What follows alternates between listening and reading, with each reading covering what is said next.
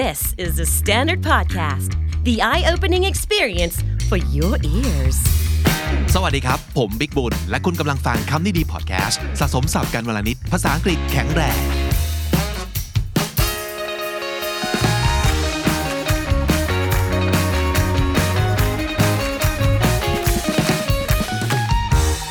ยุบสภา dissolution of parliament verb to dissolve ก็คือ สลาย หรือละลาย parliament คือสภา ก่อนอื่น ยุบไปทำไม ยุบแล้วใครได้อะไร ดีหรือไม่กับประชาชน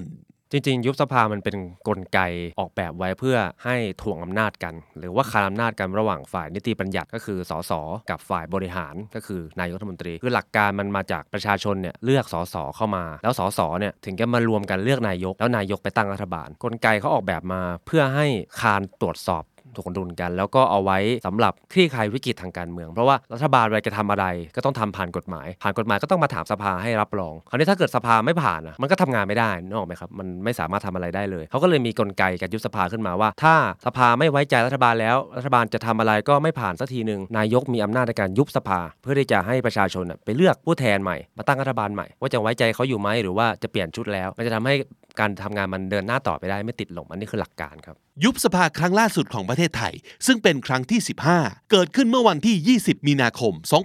2023 ทั้งที่สภากำลังจะหมดวาระอยู่แล้ว ในวันที่ 23 มีนาคม แต่ว่าการยุบสภารอบนี้มันจะถูกวิพากษ์วิจารณ์ว่ามันเป็นเหมือนใช้กลไกเพื่อเอื้อให้เกิดความได้เปรียบทางการเมือง เพราะว่ามันมีกฎหมายนอกจากกฎหมายใหญ่ที่เรียกว่ารัฐธรรมนูญเนี่ยมันจะมีกฎหมายประกอบรัฐธรรมนูญมันกำหนดกติกาการเลือกตั้งเป็นรายละเอียดไว้ ซึ่งเขากำหนดว่าถ้าเกิดปล่อยหมดวาระไปเลยเนี่ยสสจะต้องสังกัดพัก 90 วัน ถึงจะมีสิทธิ์ที่จะลงสมัครเลือกตั้งในพักการเมืองนั้นได้ แต่ถ้าเกิดยุบสภาสสจะสังกัดพักแค่ 30 วัน ก็สามารถที่จะลงสมัครรับเลือกตั้งในพักนั้นได้ มันทำให้ยุบสภาเนี่ยสสสามารถย้ายพักได้ ไม่ต้องใช้เวลาตั้ง 90 วัน เขาก็เลยเลือกที่ยุบสภาจริงๆ แล้วเหลืออีกแค่ไม่กี่วันก็หมดวาระมันหลอกกว่า แต่เขาก็ไม่ทำเพราะว่ามันเอื้อทางนี้แหละครับกลไกทางการเมืองยังมีอีกมากมาย วันนี้คำนี้ดีเลือกมาฝาก 3 แบบด้วยกัน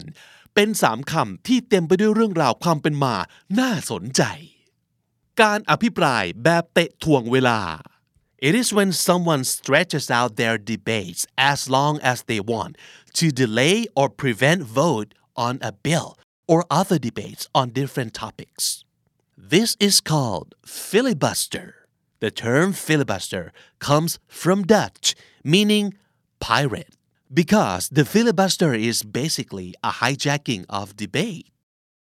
และประโยชน์ของ filibuster คืออะไร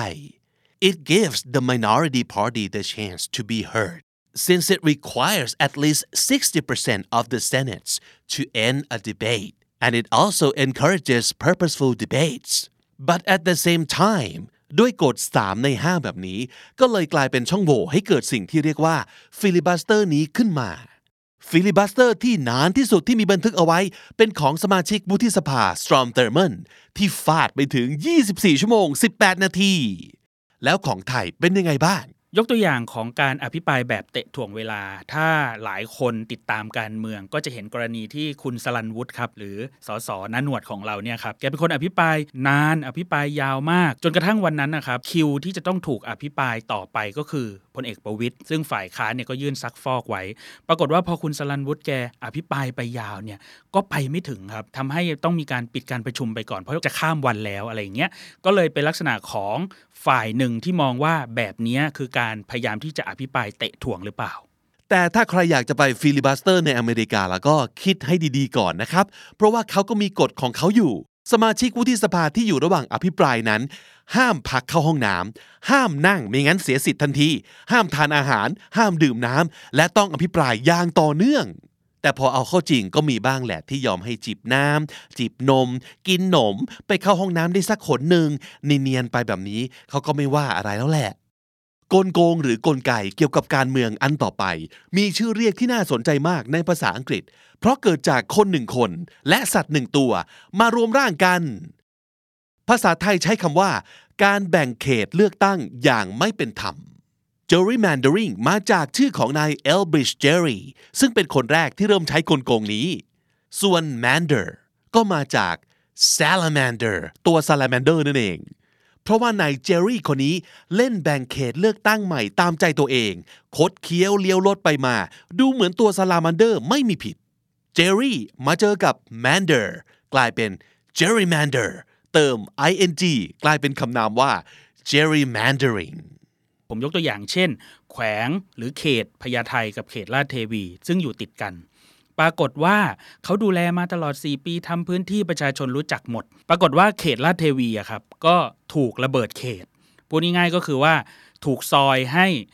จากเขตใหญ่กลายเป็นเขตเล็กลงทำให้แต่เดิมเนี่ยที่เขามีฐานคะแนนเสียงอยู่ในเขตพญาไทอาจจะจำนวนมาก สุดท้ายก็คือกลายเป็นเขตเล็กๆ กลุ่มเล็ก ๆ ที่เขาจะต้องมาดูแล แล้วกลายเป็นเขาต้องเสียแต้มจากการที่ถูกระเบิดเขต แล้วก็การแบ่งเขตที่ไม่เป็นธรรมครับ นอกจากตัวซาลามันเดอร์แล้ว น้องหมูเองก็มีเอี่ยวในโลกการเมืองด้วยเช่นเดียวกัน นี่คืออีกหนึ่งกลไกกลโกงที่มีชื่อภาษาอังกฤษว่า pork barrel ถังหมูเหรอ ย้อนกลับไปสมัยก่อน ในยุคที่ยังไม่มีการประดิษฐ์ตู้เย็นเอาไว้ใช้ butcher pork was often preserved in a barrel filled with salt this pork barrel became a symbol of a family's prosperity ถังหมักหมูด้วยเกลือนี้ ถือเป็นสัญลักษณ์แทนความมีกินมีใช้ของครอบครัวได้เลย บ้านไหนมีเก็บไว้หลายถังก็คือรวย แม้กระทั่งกระทรวงการคลังของสหรัฐในยุคหนึ่งยังเคยมีชื่อเล่นว่า pork barrel เช่นเดียวกัน สุดท้ายก็เริ่มมีคนใช้คำนี้ไปในทางลบ ในความหมายว่า when a government uses the nation's money to please a selected group of voters for their own popularity ตัวอย่างสมมติ กระทรวงเวทมนต์มีอาสาสมัครทำงานอยู่ 1 ล้านคนทั่วประเทศ ปลายปีนี้กำลังจะได้รับการขึ้นเบี้ยตอบแทนจาก 100 แกลเลียน เป็น 200 แกลเลียน ซึ่งถามว่าด่วนไหม ไม่เลย ไม่งั้นอนุมัติไปแล้ว และนี่ก็คือรอให้รัฐบาลใหม่เขามาเป็นคนอนุมัติก็ได้ แต่พอใกล้เลือกตั้งครั้งใหม่ขึ้นมาในช่วงกลางปี รัฐบาลก็เกิดใจดี พลีพรามอนุมัติให้รัวๆ โดยหวังใจว่าเหล่าอาสาสมัครทั้งหนึ่งล้านคนนั้น จะซาบซึ้ง แล้วก็กระหน่ำกาเลือกให้รัฐบาลทำงานต่อไป โดยสรุปก็คือเป็นการใช้งบประมาณของประเทศมาช่วยท้องถิ่น เพื่อหาคะแนนนิยมนั่นเอง จริงตกเขียวเป็นคำโบราณ ผมได้ยินมาสมัยเรียนรัฐศาสตร์ ในความหมายที่เข้าใจกันแล้วก็ปัจจุบันก็ยังใช้อยู่เนี่ยตกเขียวใช้กรณีที่รัฐบาล หรือว่าผู้มีอำนาจในเวลานั้นเนี่ยใช้อำนาจรัฐเพื่อที่จะให้ผลประโยชน์ในช่วงก่อนการเลือกตั้ง สมมติยกตัวอย่างปัจจุบันนี้แล้วกัน มันมีข่าวล่าสุดใกล้จะยุบสภา รัฐบาลก็อนุมัติเพิ่มเงินเดือนให้กับอบตกำนันผู้ใหญ่บ้าน ซึ่งคำถามมันคือว่า เอ้า ก่อนหน้านี้ทำไมถึงไม่ทำเพราะว่าเรื่องการขึ้นเงินเดือนอบตขึ้นเงินเดือนกำนันผู้ใหญ่บ้านไม่ได้เพิ่งจะมาคิดปรับไม่ใช่เรื่องเร่งด่วนอะไรนึกออกไหมครับมันเสนอมานานแล้วก็ไม่ทำก็รอจังหวะไว้ มาทำในช่วงที่ตัวเองใกล้จะหมดวาระ อย่างเงี้ยมันเข้าข่ายที่จะถูกวิจารณ์ว่าตกเขียวก็คือการเอื้อประโยชน์ โดยใช้อำนาจรัฐนั่นเองครับ ไม่ว่า dissolution of parliament จะถูกใช้เป็นกลโกง กลไก หรืออะไรก็ตาม แต่อย่างน้อย ในเมื่อรัฐบาลชุดนี้หมดหน้าที่ลงไปแล้ว เราก็ได้แต่ต้องลุ้นว่า รัฐบาลชุดใหม่ จะเป็นรัฐบาลที่ดีกว่าเดิม เก่งกว่าเดิม และพาให้ประเทศไทยไปไกลกว่าเดิม and this has been Candy's word of the month The Standard Podcast, eye opening for your ears.